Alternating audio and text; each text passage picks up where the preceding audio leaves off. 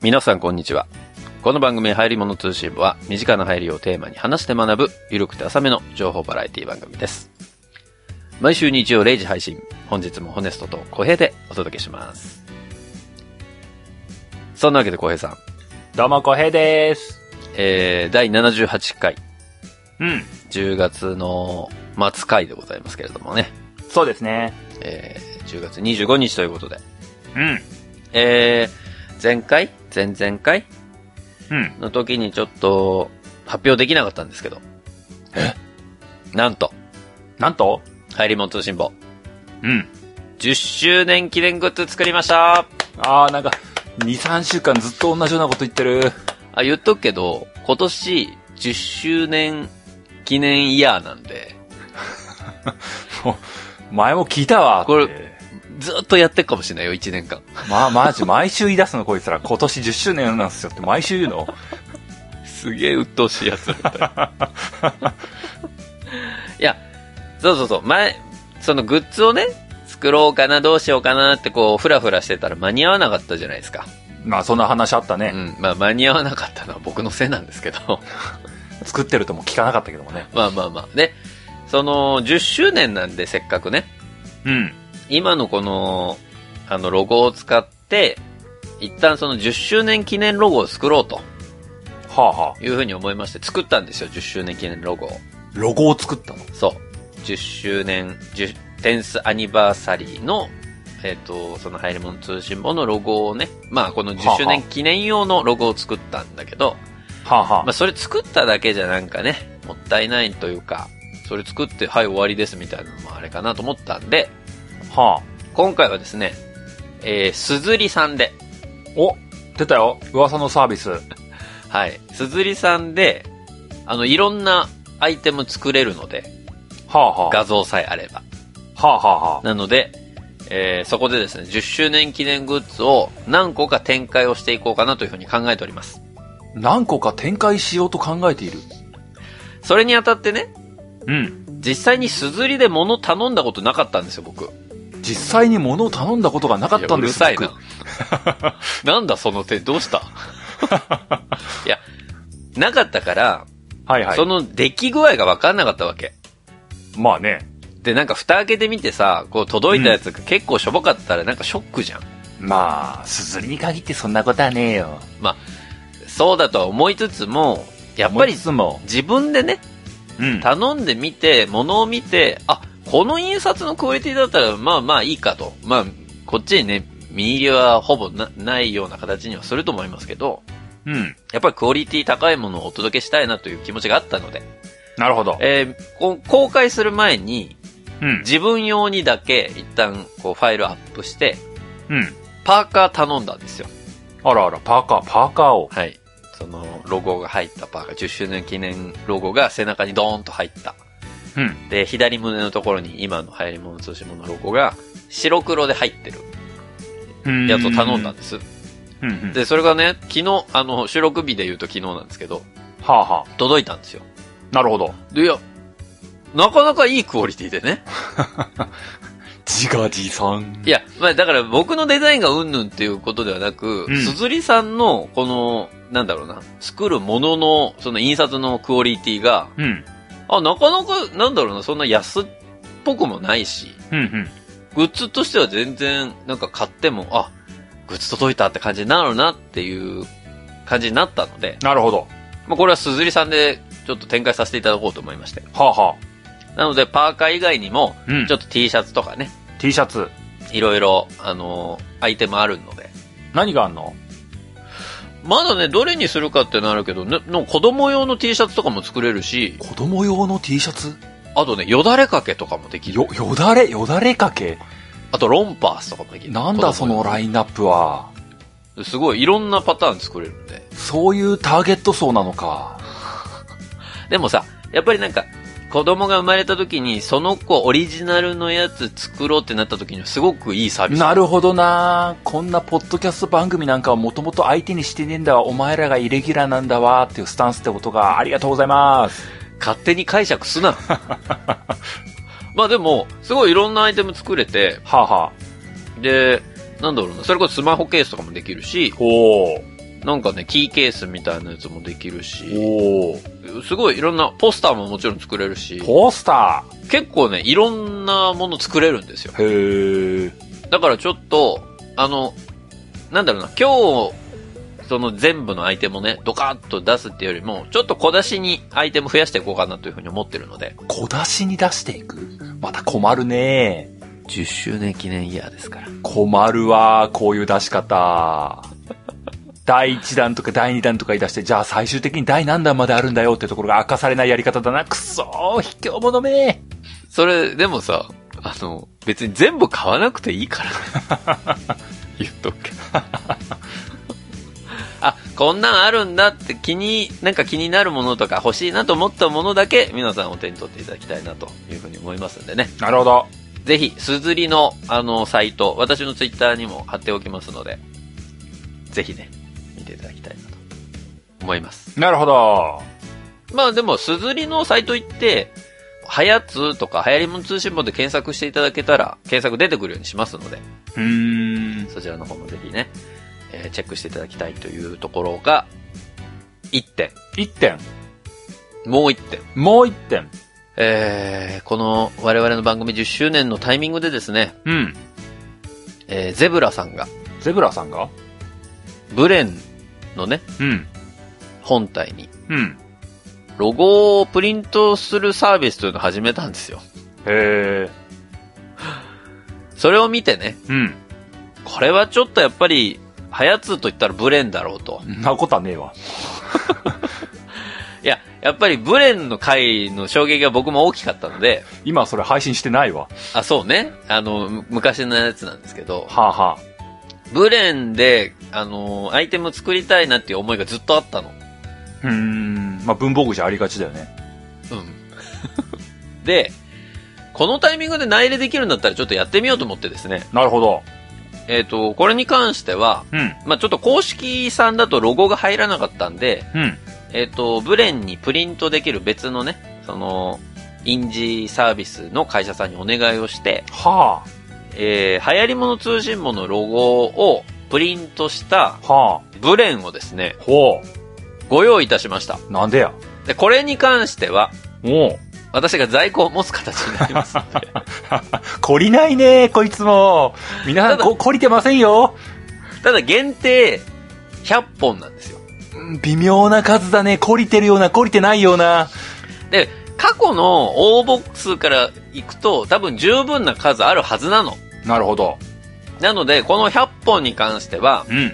お便りをいただいた方、いただいた方。はえーこれから、まあ1年間別にどのタイミングでもいいですけれども、あ、はこの、流行り物通信簿の、まあ、これはね、あの、10周年記念っていうロゴは入ってなくて、うん単純に流行り物通信簿って入ってるだけなので、あ、なるほど。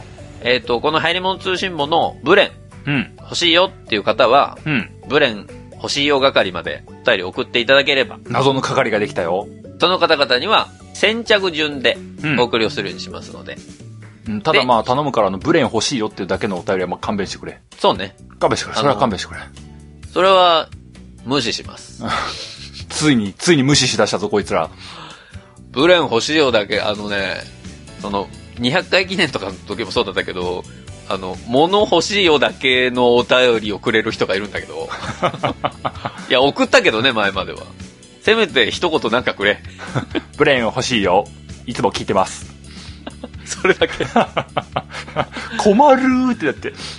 すげえまあまあ困るーってなるんだよね。まあでもね、その、ブレン、えっと、100本限定にはなりますけれども、はあ、はあ、えー作りましたので、なるほど。えーそちらに関しては先着順で、えっと、100本がなくなり次第、えーこれは終了。終了。はい。で、終了したタイミングで、ちゃんと番組で告知しますし、はえっと、番組のタイミングがちょっとずれちゃったなと思ったら、まあ、ハイレモン通信簿でも、私のツイッターのアカウントでも、あの、一応締め切りましたっていうのは、ご連絡するようにします。あ、なるほど。ぜひぜひね、もしボールペン欲しいよっていう方がいらっしゃったら、お便りと共にお送りいただきたいなというふうに思います。お願いします。はい。まあね、10周年記念、うん。どんだけ来るかな、お便り。まあ、5通くらいじゃないか な。 95。まあでも、ブレンって1本そんなに高くないんですよ。 そうですね。ありがたいことに。うん。だからまあなんだろうな。そんな、痛手ではないんだけど。まあ、そししな。かもボールペン自分で使うしね。おそうだな。送れば送るほどまた送料かかるしな。そうなんですよ。 まあまあ、余ったら余ったで、あの、小平さんに50本ぐらい送るなんでや。 使ってって言って。言うほどブレに使わないんですけどね、僕ね。ジェットストリームかな。うん。ジェットストリームだね。ということで、うん。まあ10周年記念の、えーグッズに関しての告知は、あまあこれぐらいとしまして。うん。早速、今日の本編に入っていきたいと思うんですけれども、はい。今日はですね、うん。オムニバス早通会でございまして、オムニバスハヤツ。えーお便りがたくさん来ておりますので、ありがとうございます。えー今日もお便り読んでいきたいと思いますよ。はーい。それでは早速本編に参りましょう。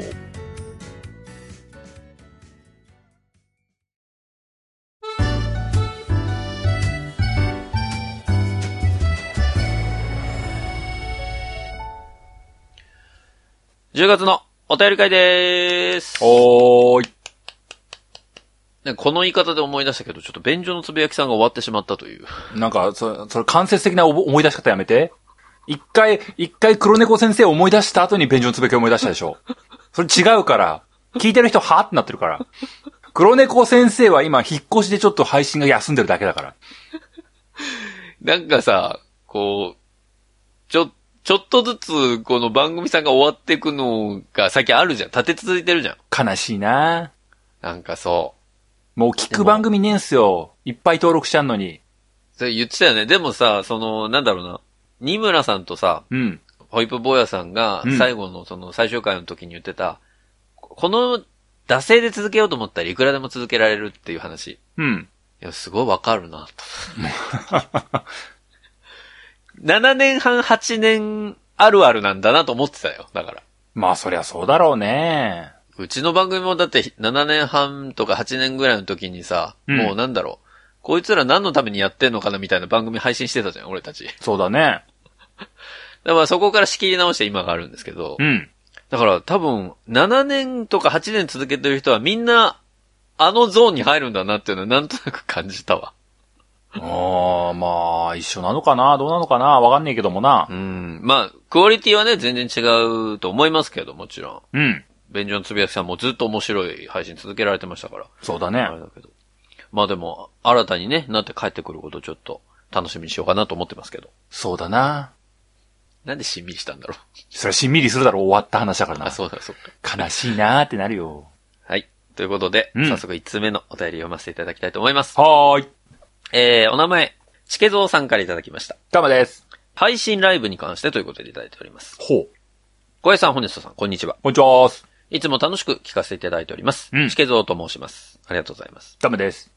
コロナウイルスの関係でエンタメ関係が軒並みダメージを受けていますね。そうですね。自分が応援している坂道グループも、うん日向坂46がアリーナツアーの中止、払い戻しを発表しました。あらあらあらあら。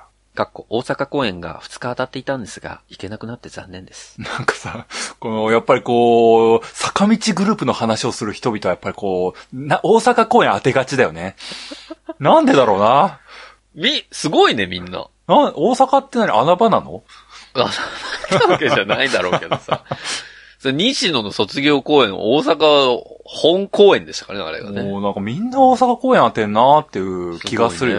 すごいね。確かに。大阪公演っていう言葉めっちゃ聞くそもう、ん。めっちゃ聞くもん。なんか、ベビーメタルの時もそうじゃなかったかなってそ思うっちゃう、そね。うそう。ベビーメタルもそう。なんでみんな大阪公演当てんのかなって思っちゃうよ。えー、その代わりではないですが、うん。 10月15日に配信ライブがあります。なるほど。終わっとるかなお終わりました。はい。うんあの、日向坂終わりましたね。はい。えー、また、乃木坂46の白石麻衣さんの卒業公演も配信ライブになりましたあ、。そうなんですかこ。れはね、28日にあるんですね。もうすぐやんかなもうすぐなんですよ。みんな買った当たった当たった大阪公演当たった配信ライブに大阪公演とかあんの、これ、これ、お大阪公演とか ないです。配信ライブなんて。そして、欅坂46の最後のライブも無観客、配信ライブということで、我が家は配信ライブが目白押しです。なるほどなこれもね、欅坂のやつやったんですよ。まあ、そっちは配信ライブで正しいよな。どういうこと暴動起きるだろそんなファンじゃねえわ、みんな。 その言い方もひどいっていう。なんでその暴動を起こすようなファンがいると思ってんだよ。えー会場で一体となって盛り上がれないのは残念ですが、まあ、そりゃそうだな。えーチケットが取れないライブが見れるのは、それはそれでいいようにも思います。複雑だな。嵐も配信ライブをするみたいなので、視聴したいなと思ってます。なるほど。みんな好きなんだな、チケゾウさんはな。ところで、えー世の皆さんは配信ライブをどのように視聴しているのでしょうかうん我が家は、パソコンをプロジェクターにつなぎ、うん。うん。壁に引っ掛けている100インチのロールスクリーンに映します。しっかりとした設備。音は5.1チャンネルサラウンドシステムにつないでいます。それは、あのあれでしょ、いつもライブ DVD 見るために用意してた系でしょわかるよ、チケゾウさん。もうミニシアター家にあるタイプだ事前にこ用意してましたけども、みたいな流れれでしょ。ねえなウーハーが聞くやつね。そうそう。あ、あっちの方から客の歓声が聞こえる、みたいな。すげえな、そんなの持ってんの小倉さんか。それ、小倉さんのことよく知ってる人じゃないと分かりづらいツッコミやな。 小倉さん、特ダネで毎回その話す言ってる。特ダメ見てる人はみんな知ってると思う けど。あの、地下にね、あるやつ、すっごいやつでしょ。その話もう何回聞いたんだかって思いながら聞いてるから。 えースクリーンは手巻き式で、うん。 S 字フックなどで引っ掛けまえす。ー、手巻きし、小倉さんじゃねえな。もう小倉さん多分自動だからね。これビッウてィやったらーンって上がってるからな。えー壁には電気のスイッチやインターホンがありますが、おう。スクリーンの裏に隠れてしまうので、毎回片付けていまうす。ん。あーかなり面倒です。そうだな。なるほど。サウンドシステムも10年くらい前のもので、パソコンから LINE 端子で繋いでいます。ふんふ PC やプロジェクターから聞くよりは臨場感があります。ん。なるほど。いろんなアーティストが配信ライブを行っていますが、うん。皆さんどんな視聴をしているのでしょうかふんふん。もっとより良い方法や効率の良い方法があるかもしれない。もしかしたらテーマリクエストにもつながるかなと思いメールさせていただきました。ふんふん。ようやく秋になってきました。寒暖の差が大きくなってきましたので、お体ご自愛ください。ということでいただきました。ありありがとうございがまとうす。ございます。喉が枯れております。ん。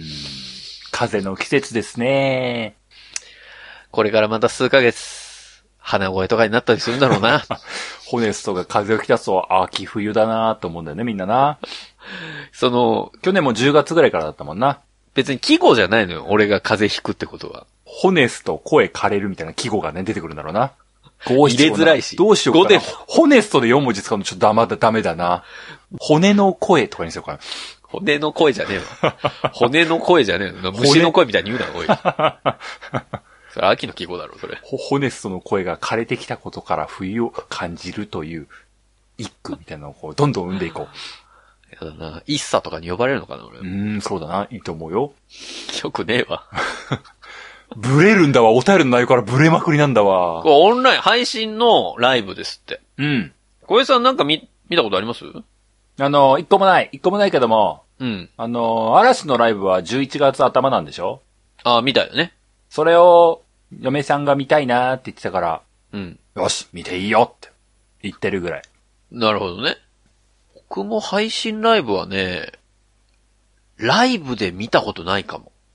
え配信ライブをライブで見たことがないえ あ、ごめん。ライブで見たことないかも。イントネーション変えてきたぞ。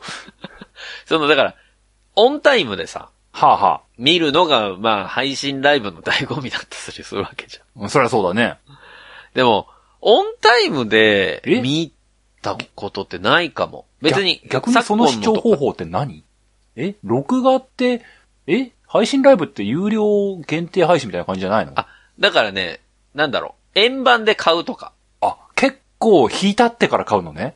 あそうね。うん。あの、西野の卒業公演は、あの時まだコロナじゃなかったんだけど、うえっと、ブルーレイで4日間分全部買ったんん。です。すっげえ。え、だって、西野の卒業公演4。日間分見るのがけ結構ちょっと億劫だわ。ただ買ったのはいいんだけど、うん。あの、ほぼ見てない。 西野、怒っていいぞ。違うのよ。あれは、お金を落とすことが一番の目的であるので、ああうわすごいファン意識が、ファン意識が高いな。よく、よく鍛えられたファンだな。あとね、見ようぜ。見て感想をツイッターに書こうぜ。あのね、そこまでが卒業ライブだわ。あの、違う。涙したわって、西野今までありがとごう。めんなハさいッシュタグ、7ルにお礼を言うって書いてまでが配信ライブだわ。 そ の、そのハッシュタグ、うちしか使ってなはやつーしか引っかかんねえんだわって。い。違うんです。うん。あの、ブルーレイ買ったんですよ。綺麗な状態で見たいと思って。DVD よりブルーレイだと思って。ブルーレイ買ったの。なるほど。で、俺の、 10年前の話題だな、それな、も俺パソコン、 ごめんな。う。DVD とブルーレイで迷うの、10年前の流行つだわ。いや、パソコンで自分の iMac に繋いでるやつで見れると思ったのよ、ブルーレイ。で、よくよく見たらさ、うん俺が買ったやつ、DVD しか見れない。当たり前だろう。ブルーレイディスク入ってんのあんまねえわ。プレステ4かえ。それでさ、うちブルーレイ再生できんの、リビングのテレビしかないのよ。なるほど。子供寝てるのすぐそばだから、夜になっても見れないじゃん。おい、いつ見んのって話なのよ。だから。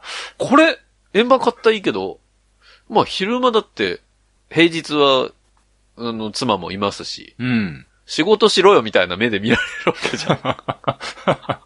で子供帰ってきたら見れないじゃん。うん、そうですね。俺、これ、見れないんじゃねみたいになってるの、今。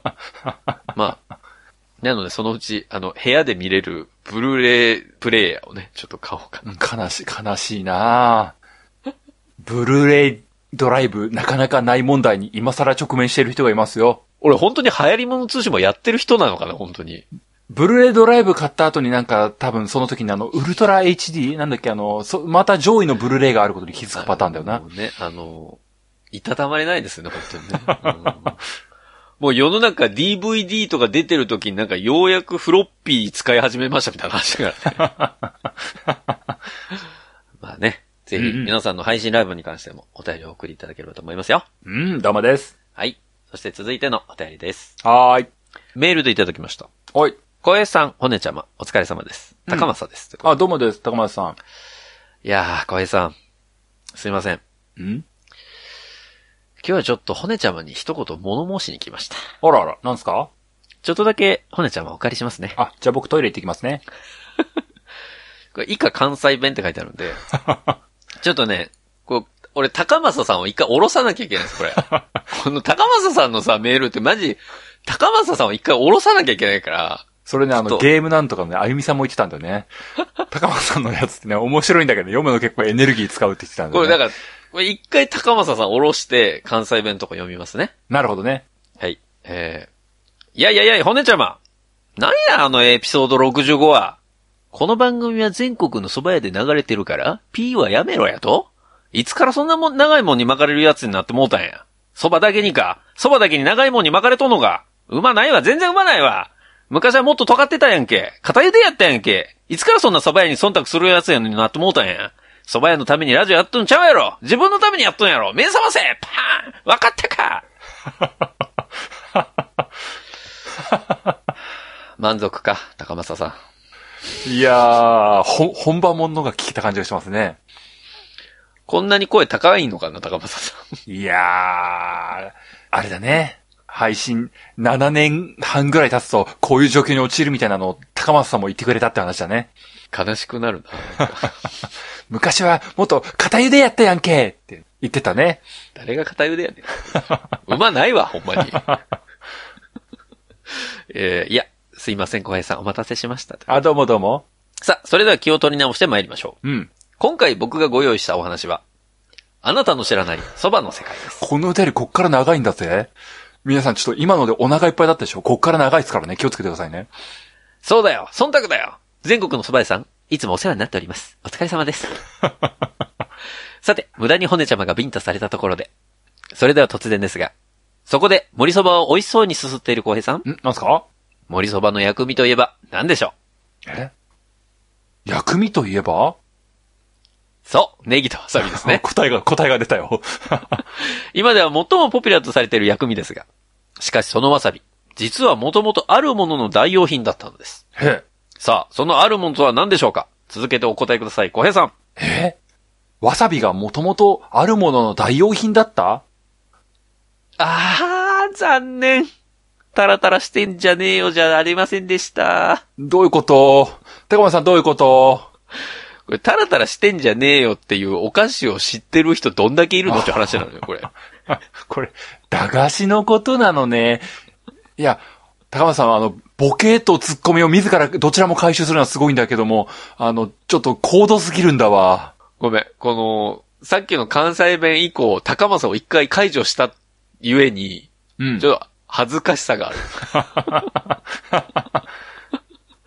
えーわさびは大根おろしの代用品だったのです。はあ、はその昔、ざるそばや盛りそばは大根おろしの絞り汁に味噌を溶かしたり、そばつゆで割ったもので食されていたのです。あ、すげえさらっときた。こ答えは大根おろしちゃったんね。大根おろしだ。なるほどね。わさびは大根おろしの代用品だったと。はいえ。そして、辛味の効いた大根おろしがない時に、わさびを代用していたわけですね。どっちも乗ってるそばやなないあるよね。あるよね。だから、今では、お好みでどっちつけてもいいよってことなんじゃないのじゃあ、どっちもあるからどっちもつけちゃおうってやつはちょっと辛すぎそばってことまあ、煮辛ってことよ。 そういうことそう、そば煮辛ってことよ。 なるほどうんね。だから、大根おろしだけだったら1辛よ。辛味マシマシで、みたいなこと言ったわけだ。そうそうそうそう。あ、50人2辛にできますんで、みたいな話でね、あれ。本当だ、どっちも揃ってる、このそば屋は分かってんな、みたいな話ね。そんなんなのかな えーそうそう、薬味の話で言えば、うん。先ほど浩平さんは、ネギとわさび以外ありえねえはったおすぞとおっしゃいましたいが、たいたいたいた。確かに言ったよね。関西出身の骨ちゃまと僕は、何か物足りない気持ちになるのです。おうなるほど。ね、骨ちゃま。知らない浩平さんに言ってやってください。そう。うずらの卵ですね。あ、そうなのいや、まあ、言わんとしてることはわかるけどあ、。そうなのうつらの卵はあるもんなんだ。うずらの卵、あ、まあ、この先書いてあるんでちょっと読みますけど、うん。関西では盛りそばやざるそばの薬味に生のうずらの卵がついてることが多いんですよ。あ、でも言われてみりゃそういうビジュアルは見たことある気がすんな。そうでしょ卵のね、ちっちゃい卵乗ってるイメージあんな。はそうそうそう。で、通な皆さんには邪道と言われてしまうでしょうが、あ、はあ、そうでない皆さん、ぜひ一度お試しください。 2だと邪道と感じちゃうのな、うつらの卵。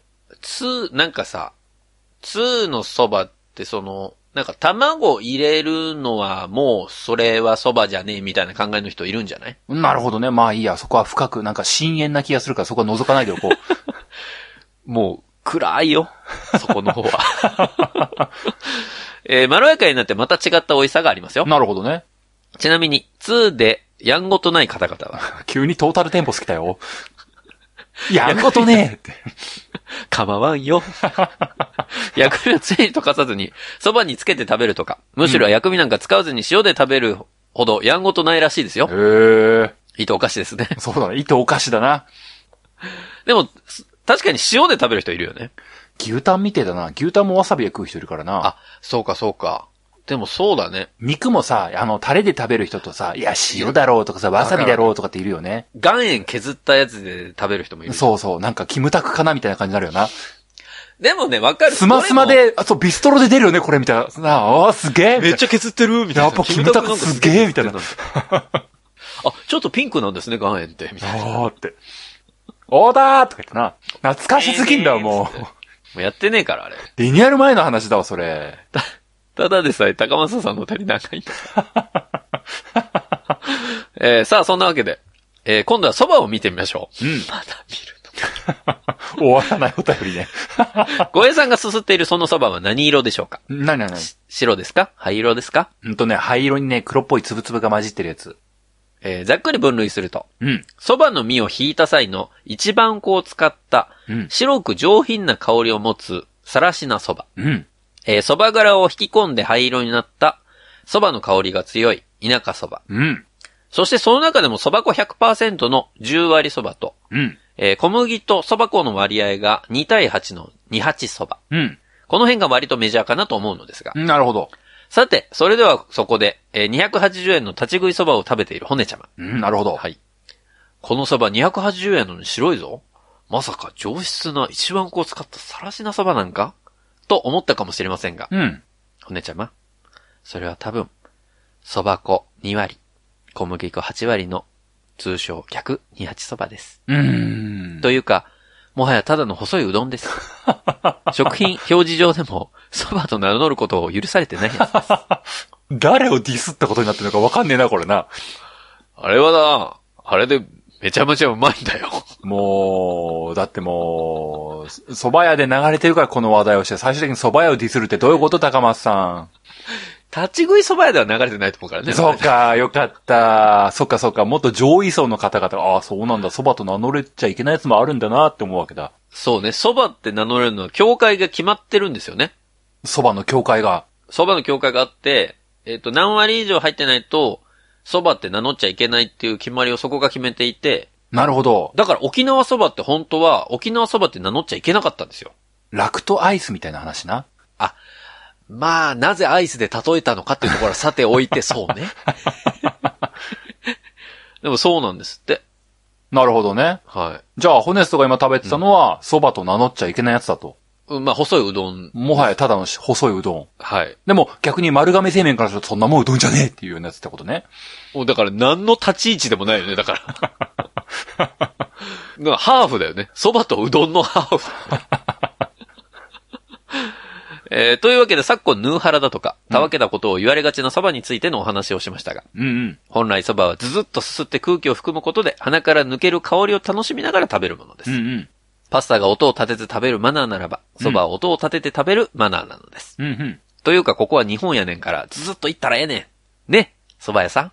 ということで、いただきました。いやーありがとうございます。すごい大大調作でしたね。いやー。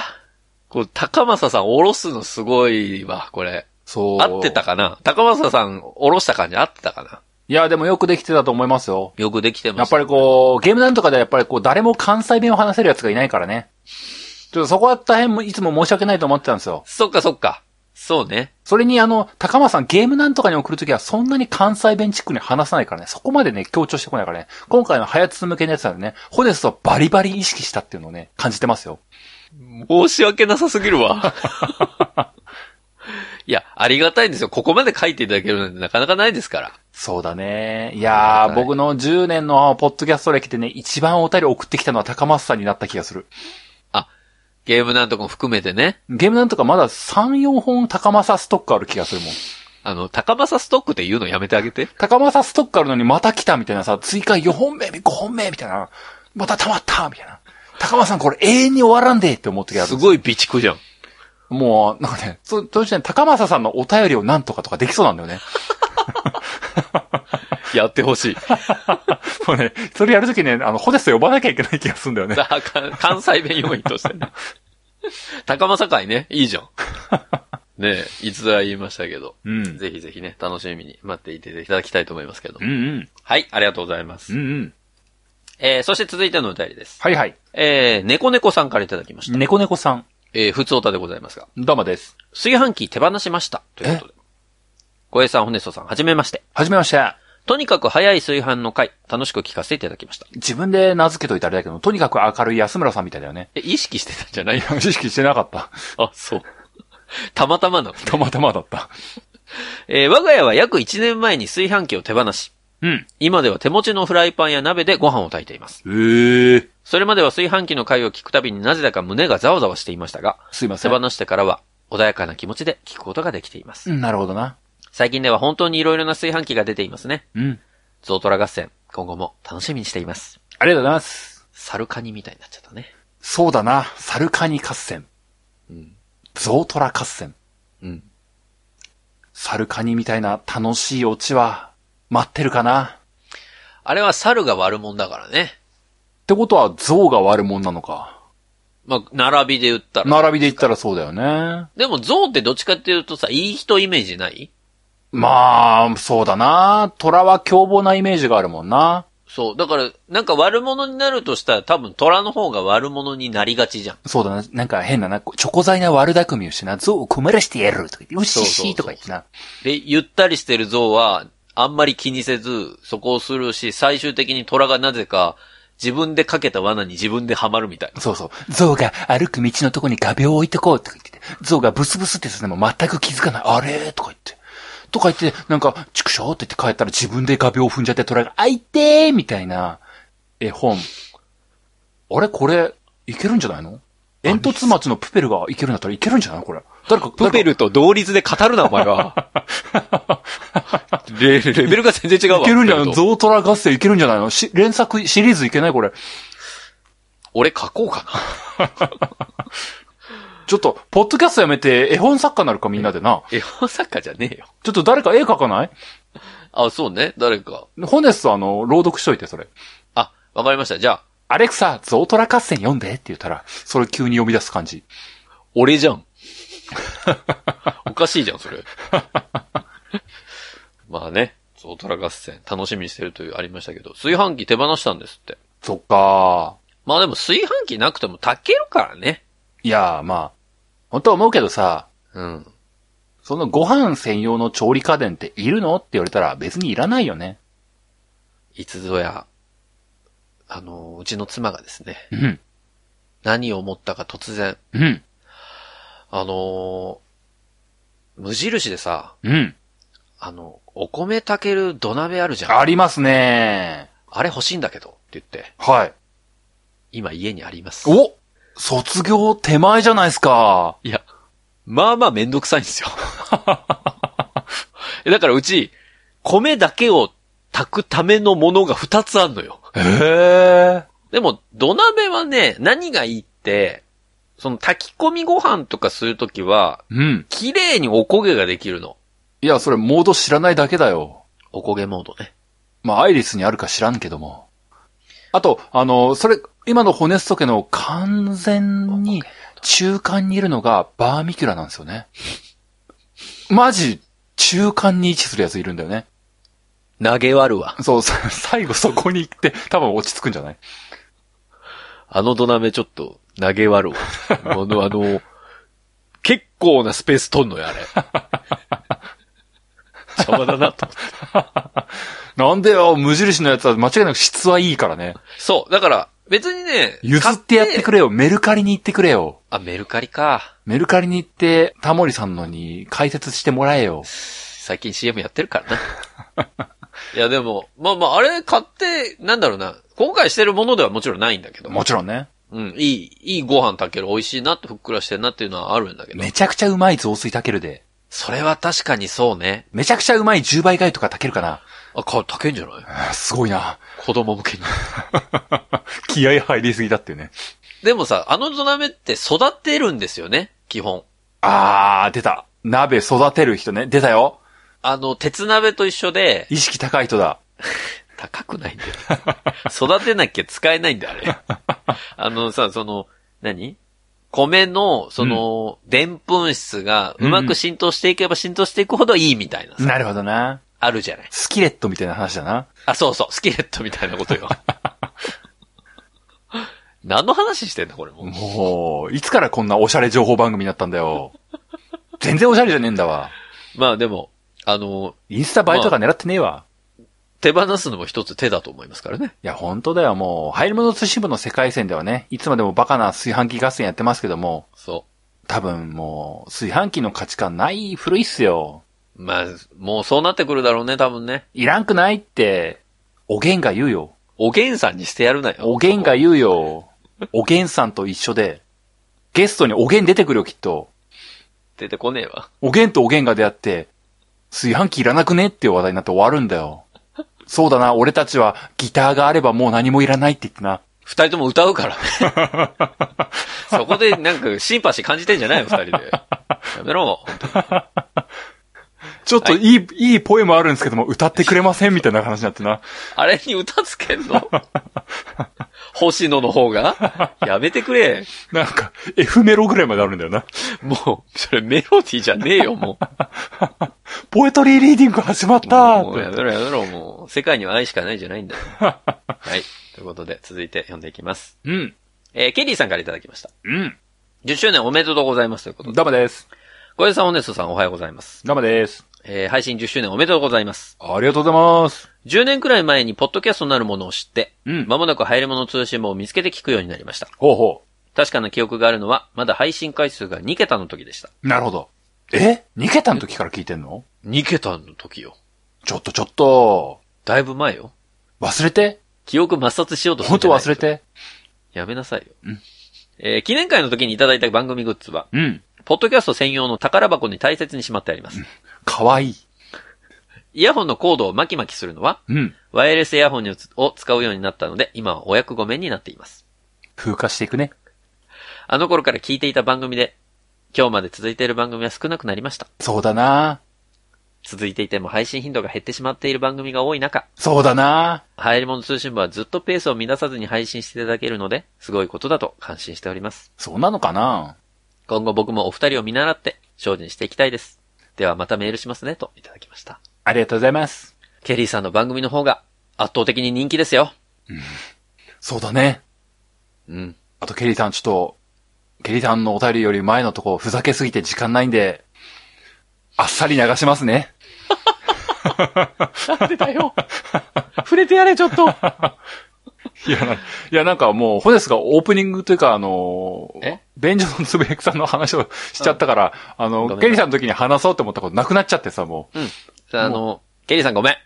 いや、なんか、そうなんだよ。まさしく長寿番組終わってるのが続いててさ、寂しいなっていうことぐらいなんですよ。その、このお便りの感想は冒頭に聞いたと思って ます。でもありがたいね。ずっと聞いていただけてるからね、ケリーさんは本当に。そうだね。まあ、確かにな、ケリーさんはお便りも、そうだな、ささっき高松さんが最多って言ったかもしれないけども、ケリーさんも多いもんな、最多かもしれんな。ケリーさん多いよ。ケリーさんは本当にいっぱい送ってきていただけるし、うんで、その後ご自身でね、番組始められたのもあるし、うん。もう本当に、ポッドキャスト仲間ですよ。そうだな、ケリーさん、ずっとつき、一番付き合い長いかもしれないな。そうね。まあ、そのお便り送ってきていただいてる方の中ではそうかもね。うん。認知してる中では一番付き合い長い気がしないでもない。うんそうね。同じぐらいの人がわからない。いるかもしれないけどわからない。うん、そう、確かに。今後もぜひよろしくお願いしたいと思います。この先もよろしくお願いしますね。えー、そして、うん。ここからはですね、ここからは76回の私のトロンの回がありましたけれども、あ、あ、ありましたね、トロンの会。のー10周年記念会としてやらせていただいた、まあ、何かがおかしいよねっていうのを投げかけて終わった回。そうだね。投げっぱなしだったね、ほんとね。もう、すごかったですよ、反響が。投げっふぱなざし。けす。ぎとか。そうだな、ふざけすぎ、ふざけすぎって言われたな、ごめんな。でも、あの回、改めて僕、3、4回聞きましたけど、自分で。うん。ふざけすぎだね。まあ、それはまあ否定できない。でもそれはなぜなのかということをね、ちょっと今日、皆さんにね、正解を発表するんですけども、うん。それにあたってのお便り、何つか来ておりますので、今日はそれを全部読み切って、えー終わっていこうと思うので、ちょっと長めになると思いますが、そこはご了承ください。はーい。えー、まず1つ目、よりぴとさんからいただきました。どうもです。えー、トロンの苦い思い出ということで、トロンの苦い思い出全略。うん。幻の OS、トロンの回、興味深く拝聴しました。うん。かっこトロンが流行り物なのかはさておき。本当だよね。流行ってないと思うよ。ところで、ホネストさんは、トロン OS を触られたことはありますでしょうかありますでしょうかないです。え自分で話しといてないんですよ。なんて、また、コオロギパウダーと同じ話だよ。あ、あるのかもしれない。知らないうちに触ってるのかもしれないけど、うん。それがトロンと思って触ってはないと思まあ、そんなもんだろうな。う。うん。まあわかんないですけど、わかんないからな。ない。はい。えー私は20年以上前に、うん。セイコーインストゥルメンツが発売したうん。トロン OS 搭載の PDA、ブレインパッドティポを使っていたため、うんトロン OS の使用経験があります。ええすごい。番組でも触れられていたように、トロン OS にはいくつもの種類があり、うん。ティポでは B トロンが採用されていました。ビートロン。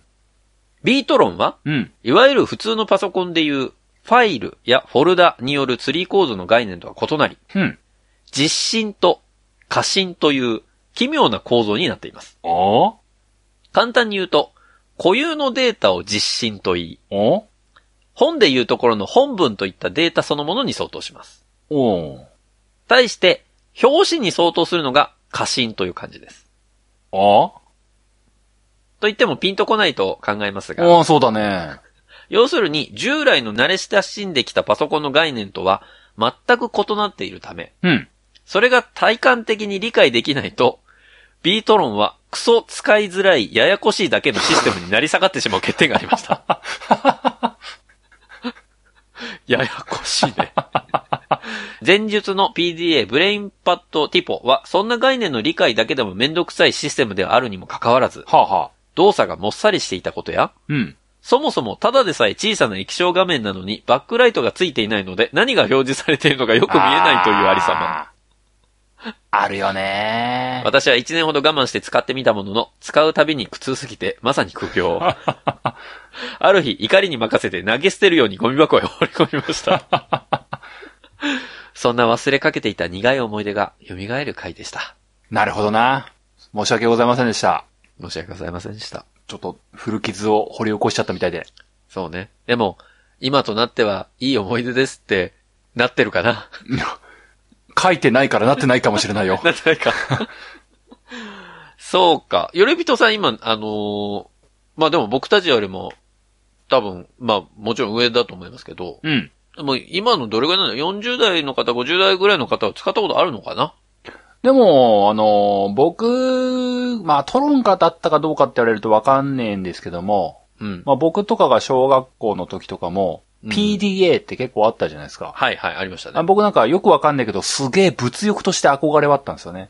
なんかかっこよく見えるよね、そう PDA ってね。なんか、当時スマホとかなくてさ、携帯もなかったような時代だったかならいさ、ないないね。あの、外で持ち歩けるパソコンみてえなやつってなんかめちゃくちゃかっこよく見えたんだよね。わかる。だから、電子なんちゃらってすごい、なんか光って見えるじゃん。そうだね。あの、電子手帳とかいう時代があったんですよ。そう、電子辞書とかね。そう。そうそう、わかるわかる。その時にねその PDA っていうその謎の3文字、そう、わかるね。めちゃくくちゃかっこよかったからね、かっこよか欲ったしかった意識はあったよ。すごい気持ちは強かったけども。でも使ってたらこんなことになってたんで、多分。まあね、多分、あの、現実、小学校ぐらいの頃持っても多分使う道ほぼなかった気はするし、まあ、そうね。多分、そして買った時に、受信、過信とか言って、 うーんってなってたんだと思うよね。そうね。まあ今だったらギリギリ理解できるのかなこれは、多分あれでしょ、ポインターみたいな話でしょ、あきっと。そうですね。ポインターで、その、過信の方がポインターになってそこを指してます。で、地震の方、触るときは地震の方を触りますみたいな話ほんでしともょう。C 言語かみたいな話でしょそうよ。やほぼほぼやだ C 言語だよね。やだわ、コウノスケ何考えてんだわっていうわ。下の名前で呼ぶな ね。いないんだ、あんまり。松下さんのことをし、幸之助で呼ぶやつ。コウノスケって。コウノスケって。親ぐらいだわ、松下幸之助 の。いや、まあまあ、そうですか。触ったことある人のこの話はちょっと貴重だね。そうだなえー、そして続いてのお便りから、皆さんの謎解きが始まるわけですけれども。なるほど。えー、西郷さんからいただきました。ダメです。違和感当ててみようのコーナーということで。お、そんなコーナーあったんだね。うん。ホネストさん、小平さん、こんにちは。こんにちは。はやつゲームスから来ました。お、どうもです。かっこ嘘 です。えー、こなのん度、はなんでついたその嘘を。こなんで えーこの度は10周年おめでとうございあ、まありがとうございます。す。11年目指して頑張ってください。ダメです。楽しみにしています。うん。ぶっちゃけリニューアル後から聞き始めました、新参者です。あ、どうもです、どうもです。私にとって今うやん週1回の楽しみになりました。うんうんありがとうございます。時に違和感の件ですが、うん。聞いて正直わからなかったのですが、うん。番組最後のお二人のコメントで、うん。小平さんは演者側なので違和感を感じていた。うん。 うん。ホネストは、 なんか疲れた。なぜかいいですね、ほんで、それ、敬語な、敬語なし。きつー。 えーホネストは、なんか疲れたというお言葉。 この言葉から推測するに、おそらくお二人とも、タイ古式マッサージの施術をされながら収録していたのではないかと思います。なるほどね。嘘です。ホネストへのいじりの方がインパクトが強かったね。えー本当の答えは、本編はノーカットだったのではないでしょうか。はあはあはあ。これも自信はありません。うん。他の回もすぐに聞き直してみましたが、あまり差はなかったように感じました。なるほど。実はお互いがお互いのモノマネで入れ替わってやってたとか、全編全セリフが最初から決まっていたとか、そんなこともよぎりましたが違うと思います。うんうん。もうわかりませんので、ここら辺で終わりにしたいと思います。これからも元気に頑張ってください。 ということでいただきました。なるほどね。ノーカットね。ノーカット説ね。あのあの回そんなカットしないでしょあー、でも、ほぼほぼ、そうね。あの、ちょっと噛んだ、噛みすぎたみたいなところは、編集しましたけど、あんまり編集してないかも。そうでしょもう、ほ、整えたぐらいの話でしょうんうん、そうね。いや、まあ、ある種正解かもしれない。そうだね。まあでも、そういう回結構ザラにあるから な。毎も毎回そんなめちゃくちゃがっつり編集してるってわけでもないからな。でもね、あ、そうそう、言葉を、なんだろう、その、切ったりとかってがっつりやってるのはほぼ毎回ないけど、だいたい毎回やるのはその間の取り方とか、うんその言葉重なってるところでちょっと変えたりとかぐらいかな。うん。だから、そう正解ね世界いや、正解なのそれ。越後成果みたいになっちゃってるけど。世界正解じゃない。でも、本編はノーカットでした 違う。ノーカットじゃないから。結構カットしてるからね。でも本当に76回はね、本当に編集しなくても、もう常にどっちかが喋ってる状態だったのよ。逆に。ああ、妙な空白がなかったってこと。そうそうう、なかったの。なるほど。だから、まあ編集は結構楽しくやりましたけど、内容は入ってこないなと思ってました。内容が入ってこない。やってる俺たちが内容入ってこないんだから。うしょーうがん。ないよね。はい。えー、そして、続いて。タコの枕さんからいただきました。お、なんか初めて聞くお名前だね。えー、サイレントリスナーです。ということで。あ、どうもです。えー、はじめまして、10周年おめでとうございます。ありがとうございますありがとうございます。えー、いつも楽しくキャストボックスで聞いております。ええタコの枕と申します。キャストボックスで聞いてる人いたんだ。。ねえ、本当だね。さて、トロンの回の違和感ですが、うん。リモートではなく対面で収録しているに1票です。なるほど。理由はなんだかいつもよりイチャイチャしているからです。あー、なるほどこれからねも。楽しみにしております。ということでいただきました。ありがとうございます。ありがとうございます。対面ね。イチャイチャしてたか。イチャイチャはしてたと思う。確かに。まあ二人ともだっ。て、めっちゃふざけてたもん。そう、うん、そうだな。そう聞こえるよなってのはなんかまあまあわかるわ。わかるわかる。うん。確かにね。まあ、ただね、対面で収録したらいつもよりへったくそになると思うんだよね。逆にね。うん、なんかすごい、なんか、うん、お前お前喋るみたいになると思うんだよね。あと、多分、対面で収録したら、小江さん、まず第一声、圧が強いって言うと思うのよ。 多分だけど。あでもすでもそう、多分ね、ホネスの声質変わると思うんだよね。あ、そうそう、そうだね。確かに。だから、今までとあんまり声質変わってないと思うので、そう、そうだ対な面ではね、なかったですね。そうだな。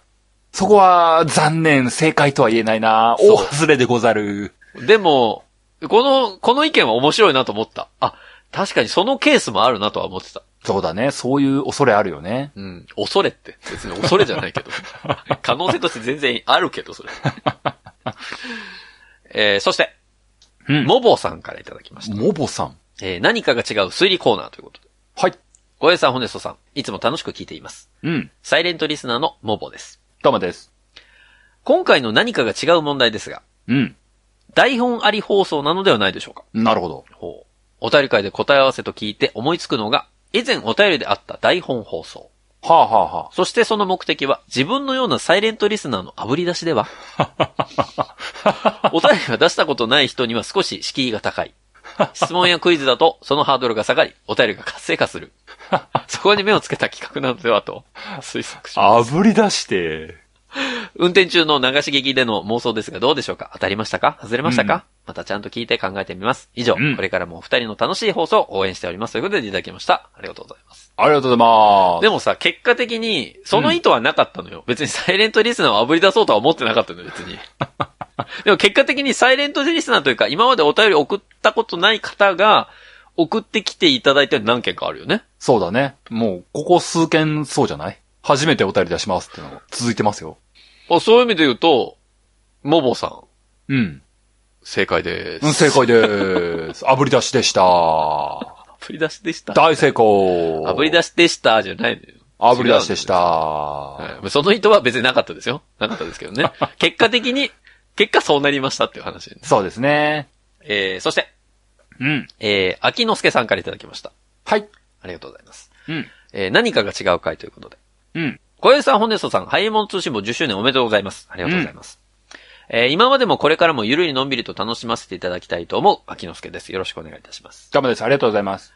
えー、さて、このお手紙が最終週のお便り会に間に合っているのか、一抹の不安はありつつ、いや、先日すのごいことにね、1時間ぐらいでね、ギリセーフみたいな。ギリセーフでしたね2時3時間前の滑り込みセーフ。えー先日のエピソード76で問いかけがあった何かについてです。うん。ズバリ、編集をしていない。なるほど。やっぱこの意見多いんだね。なるほどね。まあ、ホネスは結構やたら言うからな。編集してないってね。編集、編集って言うよ。あうち。は編集めっちゃしてますって言うからね。うん。俺そんなキャラだったごめん。なんか以前、ホネスト様が噛んでも噛んでないように編集しているとおっしゃっていた記憶があります。なるほど。今回、ホネストさん、まあまあ噛んでいたような気がする。普段しないような内容。ぎこちない感じ。演者側だからわかる。これも編集しない一発撮りと決めて臨んだからではなるほどな。最後の最後に結構疲れたねとホネストさんがポロッと言っていたのも気を張っていたからなのではないかと推測しました。なるほどな。ただ、どこかに違和感というピンポイントを指すような言い回しや、うん。ホネソさんっぽくないお題というワードからは多少外れる気もするんですが。うんうん。でもまあ、当たっていても外れていても考えるの楽しかったです。楽しい企画ありがとうございました。うん。そして、外れてた場合、まあまあ噛んでたよう なとか失礼な先生です。でも、すべて含めて夫婦揃ってハヤツが大好きです。かっこ。は旦那もハヤツリスナーです。そして旦那の方が私より昔から聞いています。ありがとうございまあす。りがとうございます。えーそれでは11年目のハヤツも応援していますということでいただきました。ありがとうございます。うん、ありがとうございます。えーあ単純に噛んでます。そうだね。そして編集してなかったってことだね、きっと。編集してなかったというよりも、あのね、紙には2パターンあってですね。 2パターンあって。編集できる紙と、編集できない紙ってあるんですよ。うんなんだなんだで、普段噛んでるのって、例えばね、うん。違和感って言おうと思った時に、いえ、違和感みたいな、こんな噛み方だと、編集簡単なのよ。言い直してるからね。そう。一回噛んじゃって、もう一回言い直してるパターンは、あの、編集できるんだけど、この前の僕の噛み方ってね、結構ね、あの、途中から言い直しちゃってるパターンあんのよ。はあはあ。なんか、いわかまで言って、その後、かんから言い始めてるみたいな。はあはあはあ。もう一回ワードを全部言い直してないパターンなるほどね。だと、正直、編集はしづらいので、接合手術が難しいわけだ。そう、接業し、接合がね、できるパターンもあるんだけど、 今のだよ、 今の。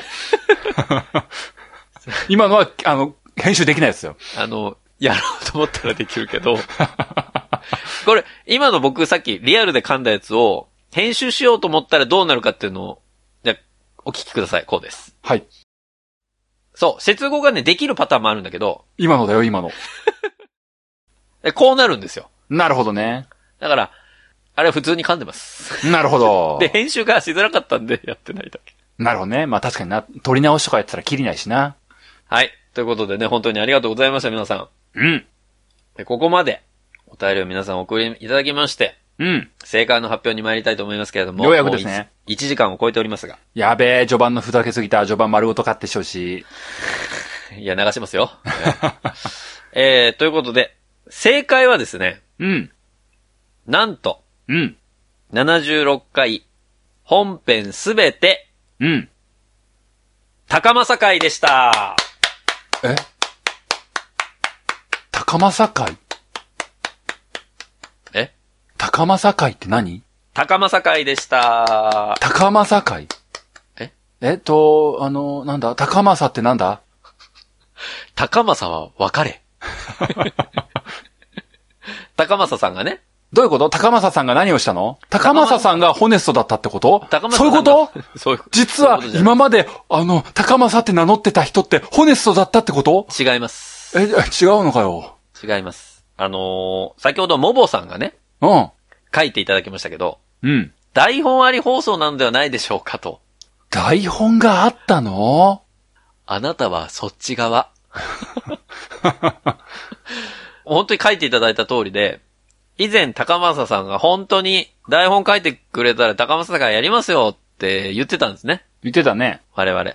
うんそしたら、高政さん、ご丁寧にですね、うん。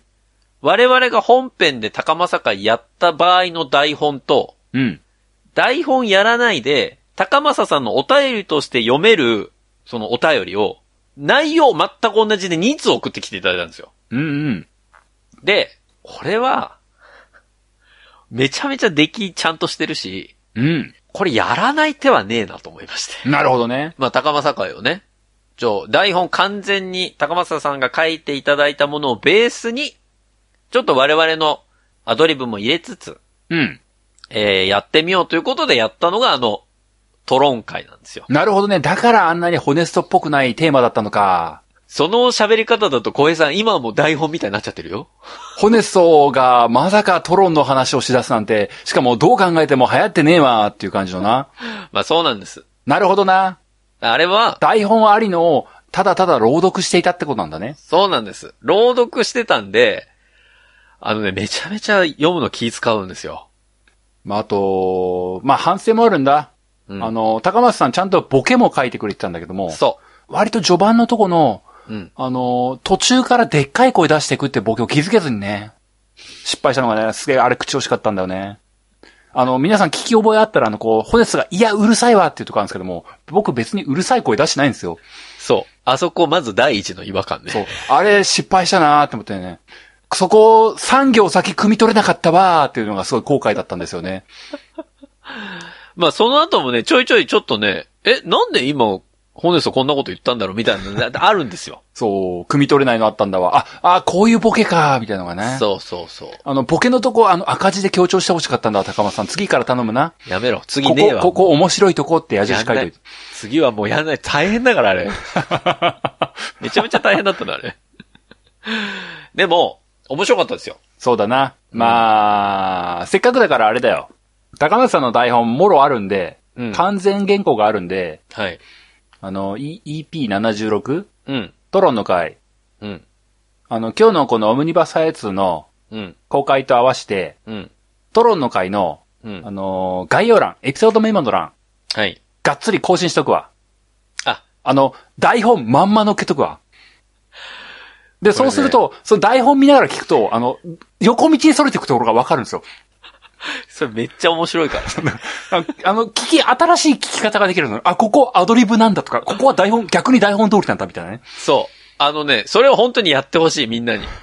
ちょ、もう一回聞いてみて。台本見ながらもう一回聞いてみて。あ、こいつら今横道それだなってすげえわかる。あ菅ちゃんのとこ、勝手にやってるああみたいな。パンケーキのくだりね。そうあんなんなかったからね、高松いさや、ん。でも ね、綺麗に合流できたなって思ったんだよ、やってる時はな。菅ちゃんと NEC が合流したみたいな。あそこ達成感あったんだよな。いやいや、そうなんです。あのー完全台本じゃなかったんでね、だから。あの、うん横道にそれまくってたのよ。で、うん。完全台本でそのまま行くと、多分、ちょうどいい塩梅のボケ具合だったはずなの。いや、でもね、なんかね、納得いかねえんだ。僕、ここで食い下がるタイプの人間じゃねえんだわっていうのがムラムラ来たんだよね。そう。でね。こんなすんなり収まる人間じゃねえんだわって思ったんですよね。それでさ、俺たちが普段やってるさ、ボケを小平さんは入れてくれたじゃん。うん。それに、プラスしてさ、うん。俺もさ、なんか欲が出てきちゃったんだよね。そう、ホネスもなんかさ、普段入れないとこ入れ出すんだよね。だから、あの回、なんで聞きづらいかっていうと、俺もめっちゃボケてたからなのよ。負のロッピーの話すんじゃねえわみたいなさ。 いや、俺、あれめちゃめちゃ反省したもん。これは聞きづらいわと思って。そこスルーしたらなんかおかしくなるから乗らねばみたいな、こう、肉付けがこうギュンギュン雪だるま式に増えていくっていうのがね。いや、それはね、俺の反省だね、だから。いや、わかるもん。確かに内容入ってこないもん、あれ。 それはだから高政さんのせいとかじゃない。高政さんの台本が悪いとかじゃなくて、あのね、普段ボケない俺がボケまくって自分で突っ込んでたからなんですよ、あれは。うん。それは本当に申し訳ないと思う。だから誰も悪くないの。あれは俺が悪いの。ね、ぜひ。ね。ということで、うん。それにあたってですね、うん。ご本人高政さんからお便りいただいておりますので。あ、トロン会の後にはい。書いてくれたお便りがあると。今日はその、最後にね、高政さんの、そのお便りを読んで終わっていこうと思いますよ。うんうん。えー、背景。金木犀の方向、華やぐ季節。うん。小平様、骨祖様。そして、入り物通信部をお聞きの皆様方。いかがお過ごしでしょうかお疲れ様です。うん。そして、大変失礼いたしました。高政 です。本日は重々しい。謝罪をしに参りました。 皆々様の記念すべき10周年に、エピソード76において、私のようなアホが書いたお便り、もとい台本が介入してしまい、本当に申し訳ありませんでした。でも、あのー、10周年記念会に入れたのはホネストだからね。そうね。俺、俺があえてやったからね。別にそこは全然謝る必要は全くないですよ。そうだうん悪いのは、小平とホネストだよ。そう。我々が悪いんですよ。うんはい。えー送った時は10周年って知らんかったんです。すいません。うん。そしてパーソナリティのお二人が、まさかほぼフルタイムを使って台本をやると思ってなかったん です。すいません。そりゃそうだよね。うん、わかる。えー完全台本を送った当初、自分でテストしたところ、いいとこ20分。うんうん。サクッと読めば15分ほどしか持たない台本であることが分かっていましたのでう、んうん。まあ、サクッと読み終わって、高政台本短いわと、軽くいじられてネタバレして他の話題して終わりやろと、高をくくっていたんです。うんうん。すいません。これね、でもね、確かに、普通に読んだら15分くらいだったんですよ、僕も。うん。そうだね。なんか、あの、撮る前に、あの、適当にオープニング長く、エンディング長くしましょうとか言ってたよね。言ってた。 そう、蓋開けたら、言って本編めちゃめちゃ投げるの。 ふざけすぎて。たねめちゃくちゃね、もう50分1時間ぐらい来たそのうね。。気づいたらもう55分言ってたの。俺やべえと思って。 えーお二人が僕の台本にない部分でかなりのボリュームを肉付けしながら話されてるのを聞きながら、えこれフルでやるつもりの肉付けやろって気づいた時からマジで動機がやばかった です。そしてお聞きになった皆様におきましても本当にすみませんでした。うん本当にお聞き苦しかったと思います。すみません。うん。うん。これは全て私の責任です。うんうん。こ、えー小平さんも骨ちゃんも何も悪くないんです。そんなことないよ。3人の連帯責任だよ。そうだよ。うん。すべては私のお便り力不足、台本力不足のいたすところ。いやいや。つきましてはほんの心づけではございますが、こちらをお納めください。こちらをお納めください。うんは。い。えー、改めまして、すべてのハヤツ関係者の皆様方、この度は大変なご迷惑をおかけいたしまして、誠に申し訳ございませんでした。敬具といただいておりまして、うん。えー、イラストを送っていただきました。ああ、そう、イラスト。これ、これ高野さんさ、うん。アートワークってことでしょ多分ね。じゃあ、あの、変えとくわ。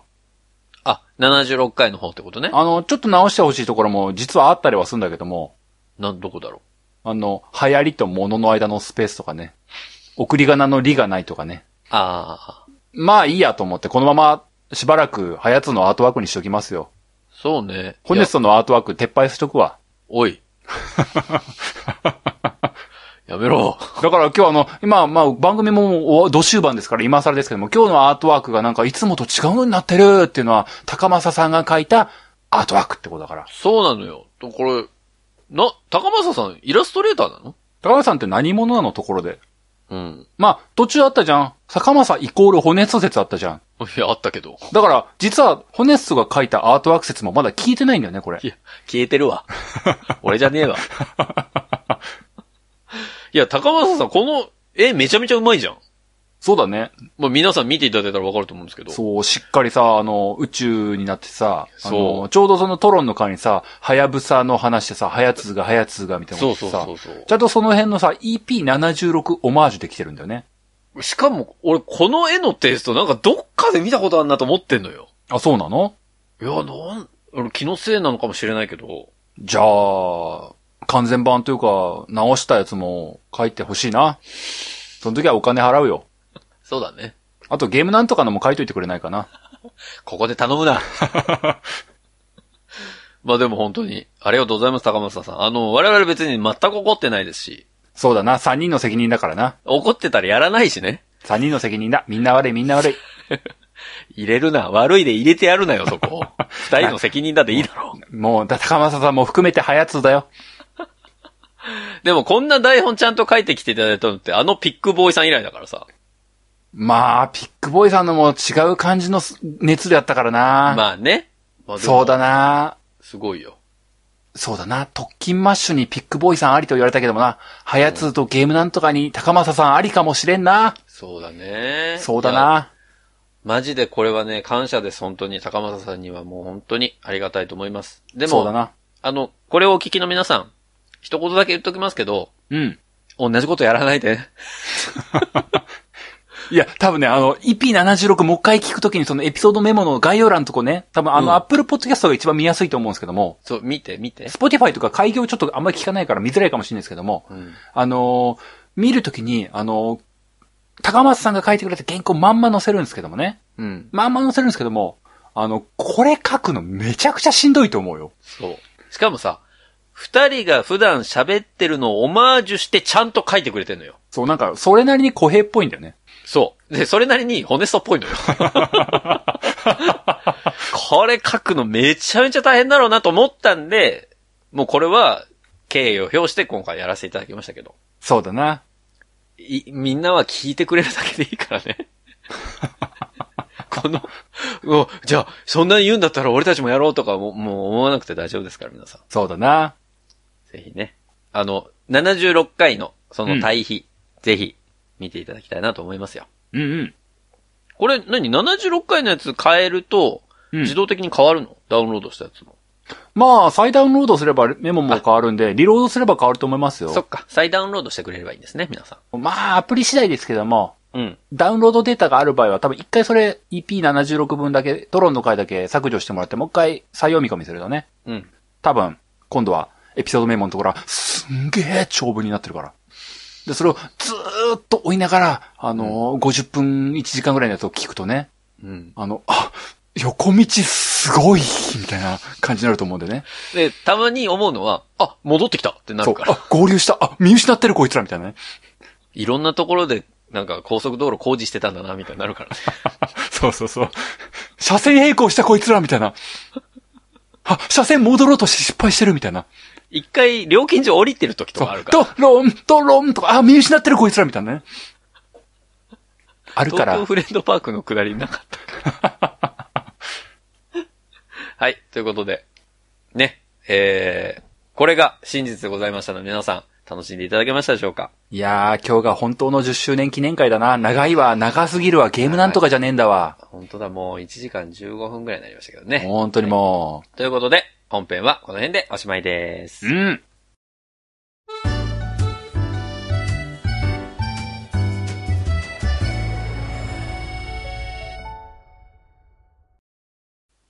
流行り物通信簿は、パーソナリティ2人が考える面白みを優先した番組作りを行っております。番組内での商品、サービスの紹介は、面白みを優先するあまり、誤り、語弊のある表現を用いてしまう場合がございますので、内容の審議によくご注意いただくようお願いいたします。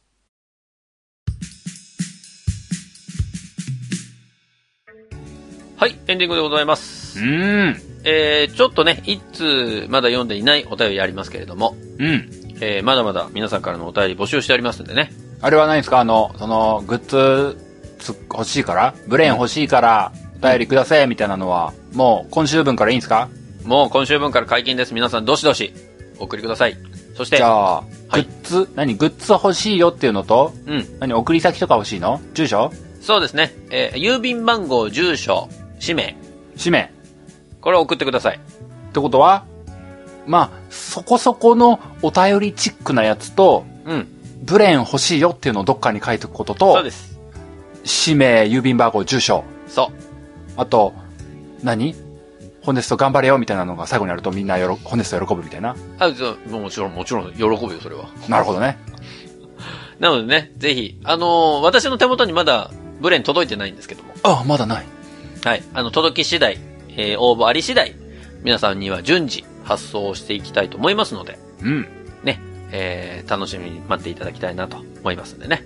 来れば来るほどオムニバス配列が長くなるかな。2週に分かれるから、そんな感じになるからな。そうね。だから、あのー普通の回の時にやるかもしれない。もしかしたらね。はい。ということで、お便り、番組ホームページ内のお便りフォームからお送りいただければと思います。うん。えー、番組ホームページはハリモン通信簿で検索するとアクセスいただけます。また、ツイッターをご利用の方は、ハッシュタグはやつを使ったツイートも募集中です。うん皆さんからのメッセージお待ちしております。うん。そんなわけで、ハリモン通信簿第78回は以上でおしまいです。えーまた次回おいでいければと思います。お相手は私、ホネストと。小屋でした。それでは皆さん次回までごきげんよう。さようなら。また来週